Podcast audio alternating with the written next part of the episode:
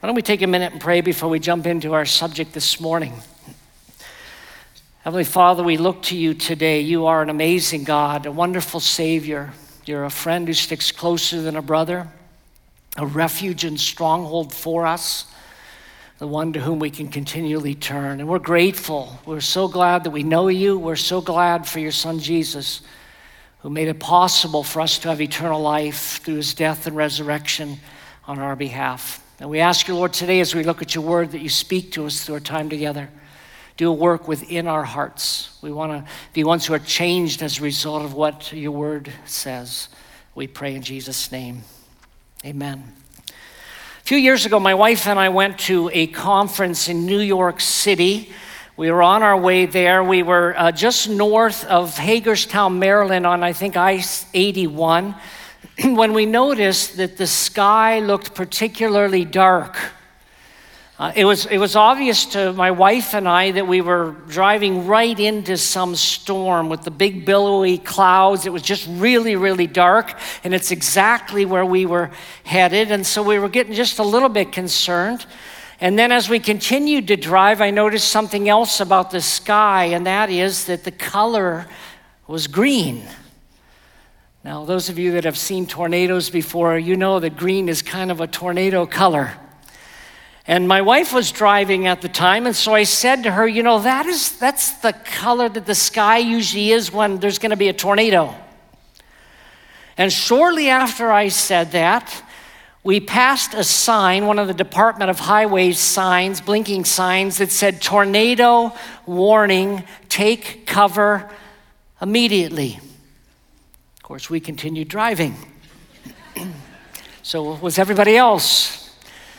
Suddenly, my wife's phone went off. The alarm on her phone, it went from the National Weather Service. This is a tornado warning. A tornado warning means a tornado has been spotted or is imminent. Take cover immediately. Now, for some reason, my wife wanted to take cover immediately. Just couldn't, couldn't figure it out. She thought maybe we should maybe we should listen to the warning. By now my phone started going off as well. And it's like, yeah, but you know, nobody else is pulling over. I think we can do this. I looked at my phone and realized if we could go about, if we could make it 30 more minutes, just 30 more minutes, we'd be heading 78 north and we'll be heading away from it. And so we, we continued to go, but things got really dark. And, and then my wife said, You know, if there were a tornado, we wouldn't be able to see it. It was so dark. And um, I said, Yeah, but I mean, if you see a car lifting off the ground and spinning, then we'll know. I was kind of serious, you know. It's like, I mean, now she she wasn't begging me to stop. Don't. It's not like I was ignoring her. She, I don't think she wanted to stop either, but she was certainly more inclined, I think, than I was.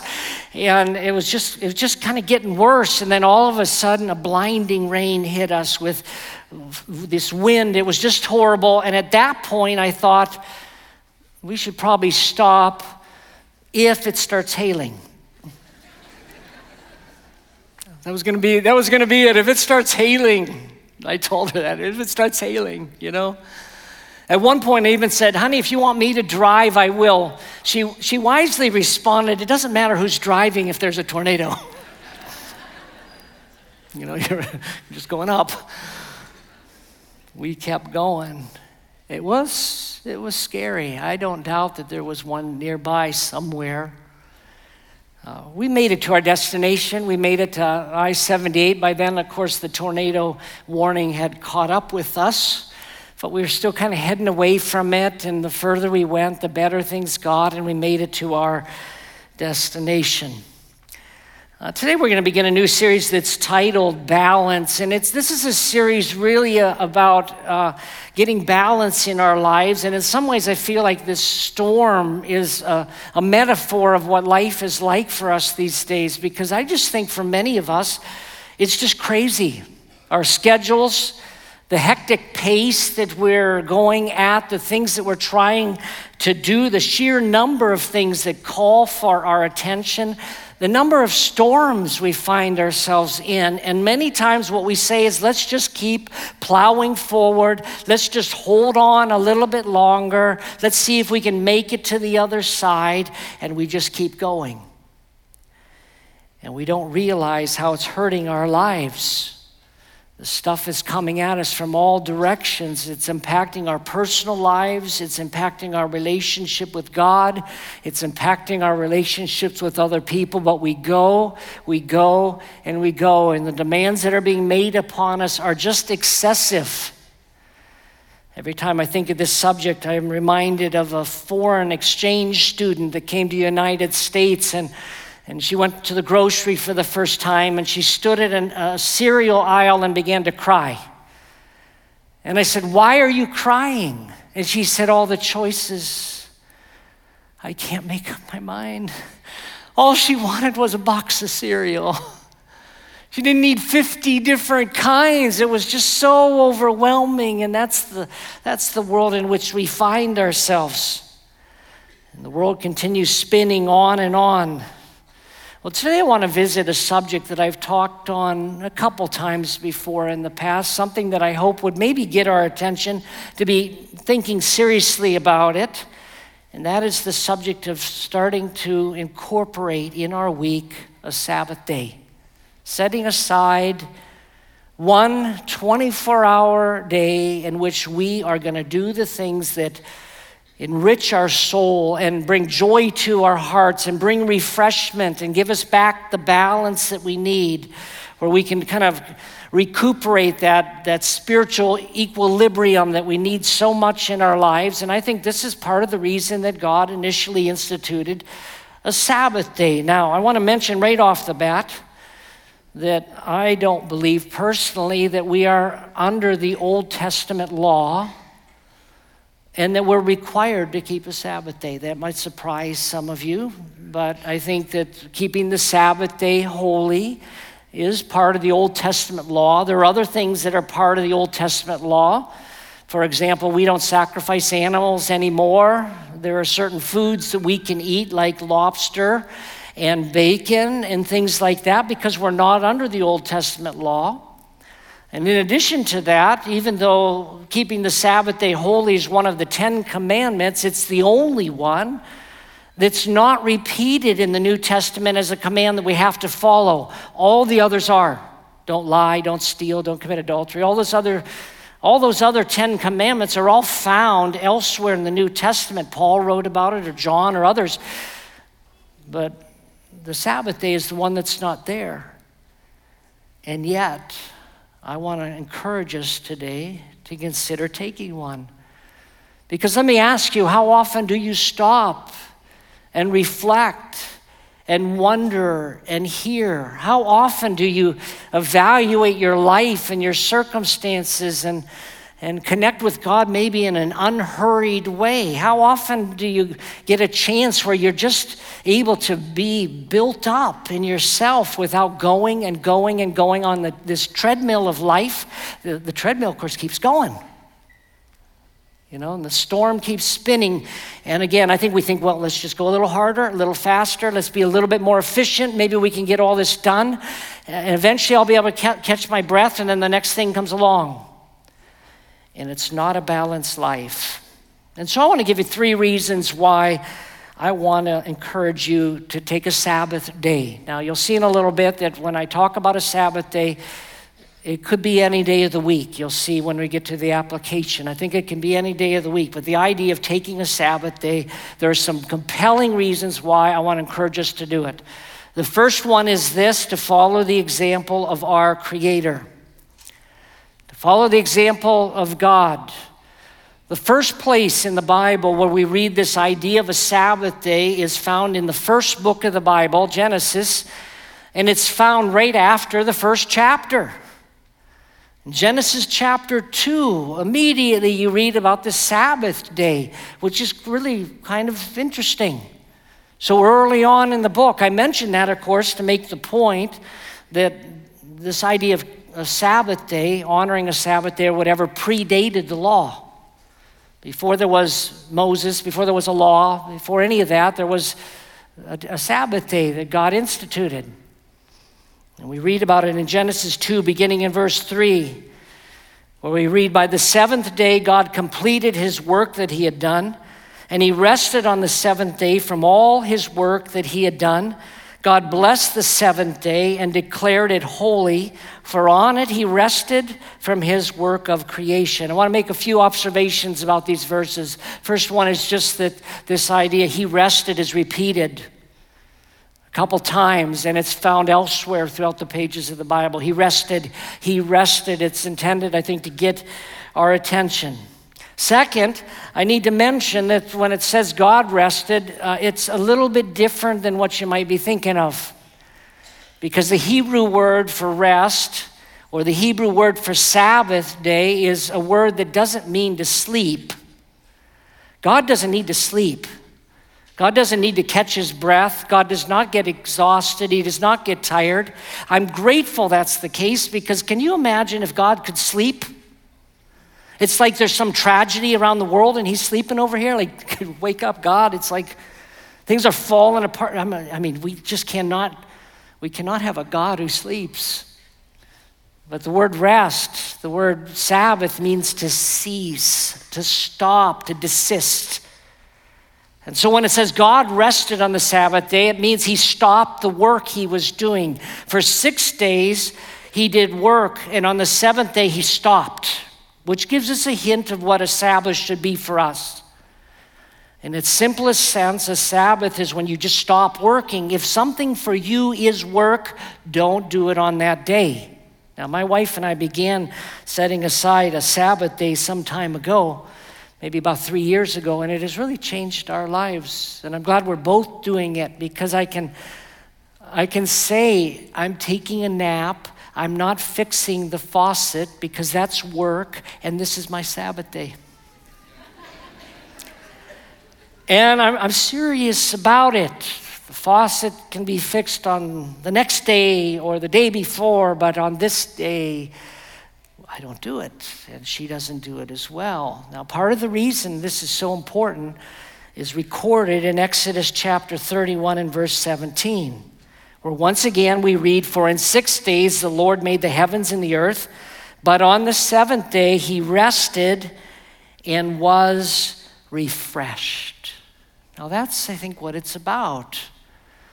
You see, at the end of seven days, six days of creation, on that seventh day, it says God looked at everything He had made and He said it was very good.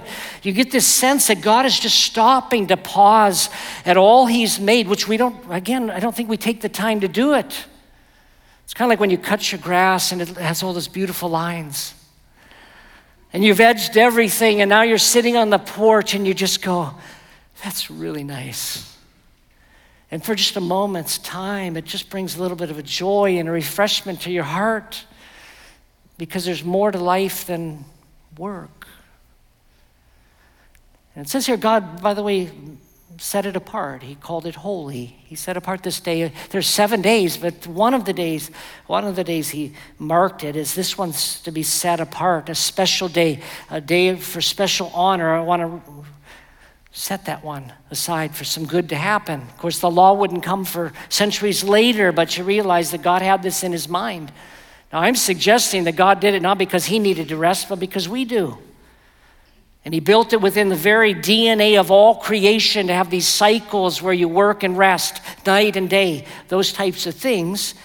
And I think God knew, of course, that we would go at it 24 7. We would never stop unless, unless He said to, because it's kind of our human nature. But we want to follow the example of our Creator. There's a second reason, though, why, and I've already alluded to why I think it's important to have a Sabbath day, and it's this that there is more to life than work. I think we need to be reminded of that. That, that work, you work, work, work, but the point of work is not to work more. You know, it's like work, work, work, and then enjoy. I mean, there's supposed to be some enjoyment in this life. God has given us good things in this life to enjoy, but we just do not take the time to do it. And so we go and we go. In Deuteronomy chapter 5, verses 12 through 15, we see this reason kind of spelled out. Deuteronomy 5, beginning verse 12, we read, But be careful to remember the Sabbath day. Now, of course, this is Moses, and he's instituting the law given to Moses for the people by God on Mount Sinai.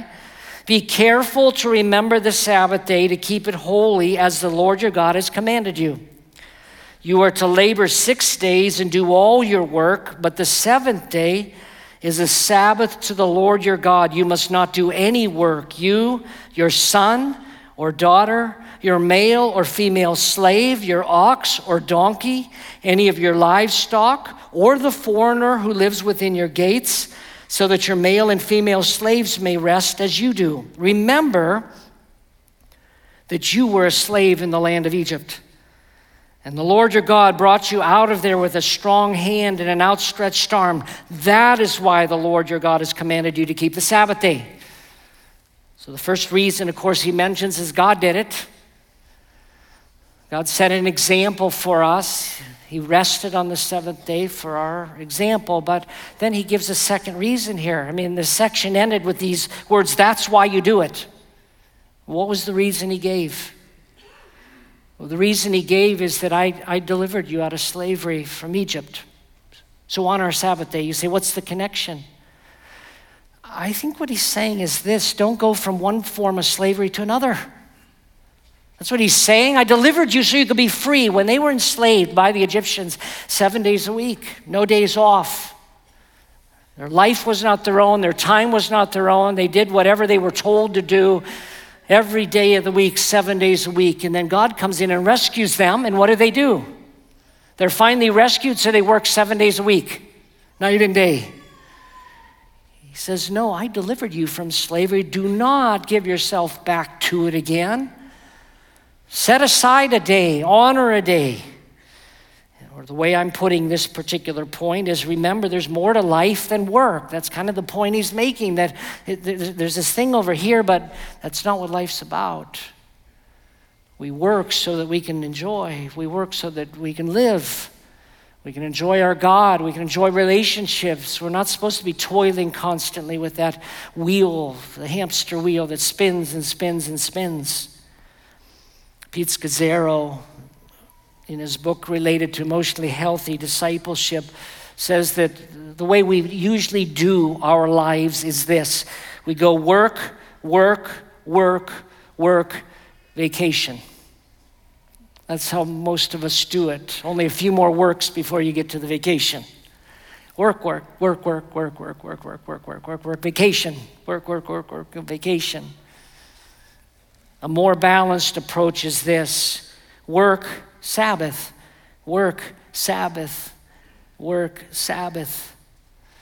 And you can see how that could produce a greater balance in our lives to realize that, yeah, there's this work, but there's this point where we pull away and we enjoy what God has given to us. And we set aside these other things and we reconnect with our God and we, we reconnect with what maybe God's even doing inside of us because we're too busy to hear it because of our schedules. And so we want to follow the example of our Creator, and we also want to remember there's more to life than work. But let me give you a third reason why I think we should observe this day, and that is it's to exercise trust in a God who provides. This is an opportunity for us to exercise faith. Because one of the themes that keeps coming up in this discussion about Sabbath days or Sabbath weeks or Sabbath years is this idea that if you take a Sabbath, I'll take care of you the rest of the time. Don't worry about it. You see, the reason we're afraid to take a Sabbath day or longer is because we're afraid what will happen if we don't finish what we're doing. It takes faith to believe that if we pull away, that the endless work will wait for us and it'll be there when we get back. I don't know, I think we think the world won't keep going unless we're in there all the time. Work will never end. If you wanted, you could work 24 7 until you died, every day of the week. There's just always more to do. I've never run out of things to do. I don't know what boredom looks like. Got, got stuff to do, always. But if we would stop, one example of this where you see what God had in mind is found in Leviticus chapter 25, 18 to 22 where we read that God didn't just tell them that they're supposed to rest and and the foreigner among them is to rest, and everybody's supposed to rest, and even the animals are supposed to rest. But in Leviticus, he said even the land is supposed to rest. Every seven years, you're not to, to plow. Every seven years, you're not to plant. Leave it alone for a whole year. Now, you think about that for a minute. Verse 18 of Leviticus 25 You are to keep my statutes and ordinances and carefully observe them so that you may live securely in the land. Then the land will yield its fruit so that you can eat, be satisfied, and live securely in the land.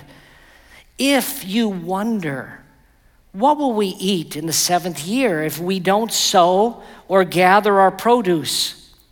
Well, I will appoint my blessing for you in the sixth year so that it will produce a crop sufficient for three years. When you sow in the eighth year, you'll be eating from the previous harvest.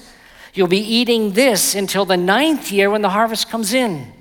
You see, he's addressing this idea of the land resting to an agrarian society where they're, they're counting on it and they need it. And so this is a logical question. How on earth could I possibly take a whole year off from sowing the land? How can I possibly allow the land to rest? And God's response was, Well, in the sixth year, I'm going to give you so much that you'll still be eating it at the beginning of the ninth year if you'll trust me. It's a matter of faith, it's a matter of trusting. Do you believe that God holds the world together, that God is going to make it work out? If you stop and pull away, can you trust God to hold it all together while you enjoy a Sabbath day or longer? And it takes faith to believe that. By the way, there's a similar principle related to giving and tithing as well. It's the same idea. Do you believe if you give to God's causes or God's purposes or to help those who are in need, or to advance the gospel, do you believe if you, if you give of your resources that God's able to cause a, a greater increase? And I think the answer is yes. It's the same principle. And part of the reason I think this works is that we get a better return for our labor when we go back to work, when you're well rested. I have found when I'm taking a Sabbath day that about the middle of the Sabbath day, I, it's like I, I let out a, uh, just a, you know, I just, just, I'm, I finally am resting just a little bit. It takes a long time. I start the night before. I'll explain why in a minute. And about the middle of the Sabbath day, it's like, I'm just resting, I'm enjoying, but it, it does something to you. I think it, it, increases your effectiveness. I think the example that we're talking about here is what Stephen Covey talked about in his seven habits of highly effective people. One of his habits that he suggests is this habit called sharpen the saw. And he tells the story of a, a young man who was hired to cut down trees. And he was a hard worker and very, very strong, but after three days, his boss was going to fire him. Boss called him in and said, You know, you work so hard and everything, but you're just not cutting as many trees down as everybody else. And I don't know what the issue is. And then the, the boss thought for a moment. He said, Can I see your, your, your saw and the axe? And he looked at him and, wow, they're, they're dull. You're using that to cut down trees? It's so dull. Why didn't you stop and sharpen it? His response was, I have too many trees to cut down. I've got way too many trees to cut down. I can't stop and sharpen the saw. Well, that was the thing that was holding them back. But there's something that happens when we pull away to sharpen the saw. When we pull away to get renewed, somehow I think we end up being more productive. And God wanted the Israelites to get this. In fact, He even, when they were in the wilderness and they were wandering for 40 years, He actually made it as part of their schedule to let them visibly see what He was talking about. In this way, He provided food from heaven, manna, which literally means, What is it? And, and uh, God provided this manna from heaven for them, but God said specifically, you can collect manna for six days, but don't go out on the seventh day. Just six days. I don't want you, I don't want you going out and working on the seventh day. I'll provide for you on the sixth day twice what you need. Well, they didn't listen. When God instituted this, they did not listen. So they went out the next day and there was no manna. It's like, where is it? Where is it? You didn't listen. God was saying, take us a day apart. Every week they, they saw this dynamic at work. Six days, manna. One day, no manna. Stay home. Don't go out and gather. Don't go out and sow. Enjoy it. But they had trouble doing it as well. But in Exodus 16 29, God gave them this promise Understand that the Lord has given you the Sabbath, therefore, on the sixth day, He'll give you what you need two days' worth of bread. Each of you stay where you are. No one is to leave his place on the seventh day. Now, in its simplest sense, I think a Sabbath day is just having again an occasion where there's no have tos. I know it raises some issues and some questions, and so I want to get really practical here today about how you could make this happen. First of all, the question of whether or not it has to be again uh, on a Sunday or something. The answer is no. Of course, if you wanted to be real strict about the Sabbath day, it was Saturday, not Sunday. The Sabbath was the seventh day, Saturday. But again, we're not under the Old Testament law. What I'm encouraging you to do is pick a day that works. Second, as I already referred to, um, a lot of people, even to this day, Jewish people, will take the night before and the next day. The Sabbath starts often at 6 o'clock the night before and goes for 24 hours until 6 o'clock the next night. What seems to happen when you do that is that it feels like two days. There's just something about it when it's six o'clock before my Sabbath. It's like, oh, there it is. I'm done. And I'm enjoying myself, kind of getting ready for the Sabbath day, which is what many do in Jewish households to this day. That night before they have a nice meal, everything's prepared. They light some candles at six. The Sabbath has begun, and they're all excited. And then the next day is this day of rest. But it kind of starts the night before. They're preparing for the Sabbath, and it ends up feeling like a couple different days. What are you allowed to do? Anything you enjoy doing. Now, I don't think it's something to be legalistic about. All of us will have weeks where you can't do it. And we have realities in our world, for example, if you have young kids, you think, well, it's my Sabbath. I'm sorry, but you got to fix your own meal, kid. I know you're two. You should have the cereal thing figured out by now. No, I, I think you can, uh, you can work with your spouse on this or others so that you alternate or whatever. Get, a, get the Sabbath day. There are some realities of, what we live in, but you can do things in a way that you're ahead of the game. Maybe so you don't have to cook that day or whatever it is that you would do. But don't be legalistic about it, but I would encourage you to do it. For the reasons I mentioned, God, God gave this as an example to follow, and I think it's just a life giving practice that demonstrates our faith. But I earlier referred to Pete Scazzero. He mentions four things, and I want to close with the four things that you want to include in your Sabbath. One of them is just to stop. Just stop. As I mentioned, the word Sabbath means to pause or stop, desist, stop the work, just stop. That's hard in our culture. That is just plain hard to do in our culture, but I encourage you to stop. Second, rest. I understand that that same Hebrew word that means to stop, Sabbath day, comes from a root word that means to exhale. And so you really do get the sense of it. I inhale, I exhale. It's rest. I sometimes, this is a confession, but I sometimes take two naps on my Sabbath. I know it, I said it. and I don't feel a bit guilty. I'll get up like a little bit earlier than I wanted to. It's like 7 in the morning and about 9:30 it's like I'm tired. And I crawl back in under the covers. And then about 2 that afternoon, of course I want to sleep like a half hour, but then like 2 that afternoon it's like I'm tired again, I lay back down like to read on my Sabbath. It's things that you enjoy doing, which is the third thing delight.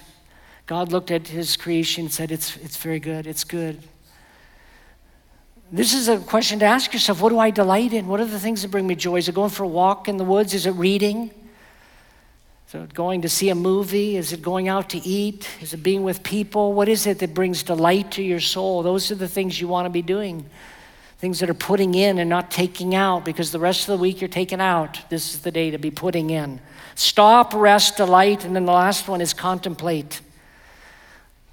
The Sabbath was about the visible, thinking about the invisible, the spiritual, God. Stopping and reflecting on what really matters because, again, I think we go and go and we're, we're not quiet enough and we're not still enough and we don't cease our work enough to hear. And it's on days like this that you just, in the silence, in the stillness, you try to hear the voice of God or what God's been trying to say to you and what others maybe are even trying to say to you, but you've been too busy to pick up because of work. I encourage you to, to set aside a day, a day of rest, reflection, reverence, whatever it is that builds up your heart and soul and make it a practice in your life. And then it's a little bit hard because the rest of the world doesn't operate on your Sabbath. And so you have to help them operate sometimes on your Sabbath. Again, in our household, we've got the terminology this is my Sabbath day. And both of us know exactly what that means. Whatever you want to do, whatever you want to do. And it's just refreshing. Let's pray.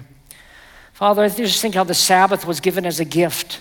And in our culture today, we just don't regard it as that. And we we see ourselves as being too busy.